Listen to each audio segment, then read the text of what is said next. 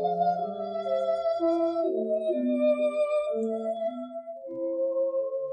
紫阳花日记》，作者渡边淳一。九月十八日，星期一，二十三点三十分。前几天腰碰到橱柜上了，一直好不了。我告诉丈夫，他却说家里有膏药，贴上吧。一般人都认为，丈夫是医生的话，他对家人一定会加倍的关照。这实际上是天大的误会，实际情况就是这样。他对家人非常冷淡。丈夫想拥抱我，而自己却拼命的逃脱，我为此而受了伤。但他对我态度却是：“那是你自找的，和我无关。”但是我当时绝对不想接受丈夫，无疑是因为丈夫在外面寻花问柳。跟别的女人有染，回到家后，他会以“你也很寂寞吧”的想法来拥抱我。做女人要有志气，我绝不能原谅。意外的拼命抵抗让丈夫感到意外，虽然过后他又来敲门，但我绝不允许他进我的房间。刚刚跟别的女人鬼混完，怎么又想起来抚摸已经厌烦了的妻子呢？我不需要这种自欺欺人的虚情假意，我绝不可能逆来顺受的听凭丈夫的拥抱。女人也有女人的志气，如果勉强允许他拥抱的话，也许我的身体会屈服。而到了第二天早上，就好像什么都没有发生过。这么重大的事，就会像小两口子拌嘴吵架一样，轻轻地随风飘走了。这样的事情是我无论如何都不能原谅的。闭上眼睛，眼皮的深处泛着光，无法入睡，辗转反侧，又感到腰部阵阵钝痛。而且疲惫的双手残留着轻微的麻木感，这种感觉总让我有某种不祥的预感。不管怎么说，今后这一生不想让丈夫再碰了。这样的事情，丈夫应该明白。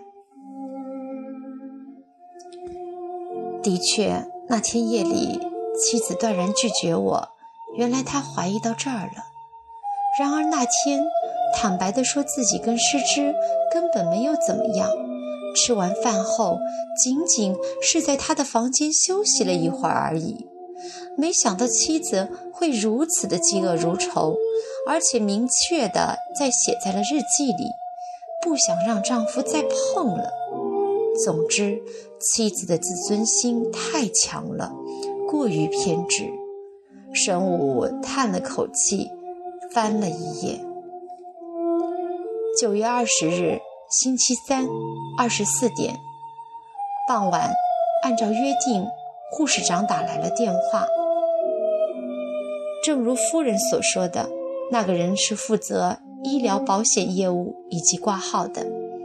答复的回答不出所料，我只说了谢谢，就把电话挂断了。现在终于弄清楚了，正如我所料。那个人是医院的职员，而且还说是负责医疗保险的，也就是说，是与医院的收入有关的重要的工作。除此以外，还负责挂号，这就意味着是一个看起来很可爱、感觉不错的女人。想着想着，太阳穴就钻心的痛了起来。到底是个多大的姑娘，长得什么样儿？之前，大约半年前，因为装饰花之事去了一趟医院，跟好几个职员都礼节性的打过招呼，并不知道谁是谁。总之，光这样想是没有用的。取悦丈夫欢心的女人是个什么样的人呢？必须尽快去医院见见这个人。他难得的早早回来了。即使这样，也是晚上九点了，在家吃的饭，饭后去浴室洗澡，突然他用大浴巾裹着身子出来了，我吓了一跳，赶紧说：“女儿可能要来，赶紧穿上衣服吧。”他好像有点醉意，不高兴地说：“没关系的。”从冰箱里取出啤酒后，砰的关上了冰箱。他看到我在厨房收拾碗筷，就凑过来问道：“腰怎么样？不疼了？”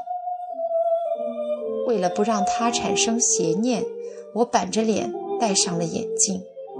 我匆匆做完家务后，就钻进了卧室，并锁上了门。他没有说话，只是敲门。不管怎么说，挺可怕的。假装睡着了，任凭他怎么敲，就是不理他。怎么就如此讨厌呢？生物苦笑着想。然而第二天，妻子真的到医院来了，说是腰痛及腿痉挛。其实他来的目的是为了见识之吧。三天前的情景，生物还清楚的记得呢。九月二十一日，星期四，二十三点。今天一定要去医院。腰部的疼痛已经缓解了许多，但弯腰时还是痛，还伴有轻微的麻木感。这些症状，希望能再好好的检查一下。只不过是在柜子上撞了一下，不会有什么的。丈夫虽然不理睬，但我还是斩钉截铁地告诉他说：“下午我过去。”好吧，他勉强同意了。我觉得有一种他毕竟不愿把争执扩大化的感觉。把孩子和丈夫都送出门后，我开始准备去医院。首先进到自己的房间，镜子里映出的是生过两个孩子、面容憔悴的四十岁女人，下眼帘松弛，还有细小的皱纹，黑眼圈隐隐可见。即使再精心的化妆，也不可否认，已经到了青春渐渐流逝掉了的年龄了。我为抗衰老等漂亮的宣传词语而激动过，购买高级的化妆品，每周两次去美容院做护理，结果只能是一个短暂的安慰。说到底，这样的结果从一开始就知道。纵然是知道，为了平静自己对失去的青春的焦虑，以及对青春的留恋，也许这些方法都是不可避免的。不管怎么说，就算是自欺欺人，在这一瞬间，还是期盼现在的自己能是在今后的人生中最年轻、最辉煌的。尽管如此。也许是睡眠不足的原因，双眼无神，在凝视着镜子里的自己时，自虐性的被害妄想症在不断的膨胀。然而，我并不服输，在任何人的眼里，我是院长夫人，那个女人不过是我丈夫手下打工的一个职员而已。果然。也许是因为有一种没人能看到自己日记的安全感，妻子把自己对年龄的极度不安如实的记录了下来。不用说，男人对年龄的增加也感到不安，但对外观或容貌并没有如此的烦恼。恰恰相反，有时现在说壮年时，意味着比年轻时还更有自信。四十五岁的男人和四十岁的女人相比，仅仅从肉体本身来看，或许男人的烦恼要少一些。即使这样，生物想，感到姿色已衰的妻子突然改变态度，以“我是院长夫人”自居，仅此就挺可怕的。二十一日的日记还这样写道。我要去医院，不管她愿意不愿意，是去跟丈夫和那个女人见面。总之，应该最大限度地展现自己的美丽。精心化妆后，把头发高高的盘起，上衣是刚刚做好的淡紫色真丝衬衫，下身是黑灰色的紧身裙，特别在胸前，漂亮的乳沟与锁骨巧妙的结合，尽量的露出 V 字线条的高雅。在它的中间佩戴着嵌有四个花瓣的钻石项链，更显得光彩夺目。裙子是稳重的深色。裙摆在走动时像摇摆的美人鱼，更强调了成熟女人的味道。再次站到镜子前，镜子里映出了苗条的身材，不由得有些自得。我是不会中年发胖的。增加了自信后，又选了一只合缝严密的黑色小手提包，同时配上黑色的翻毛一角蹬皮鞋。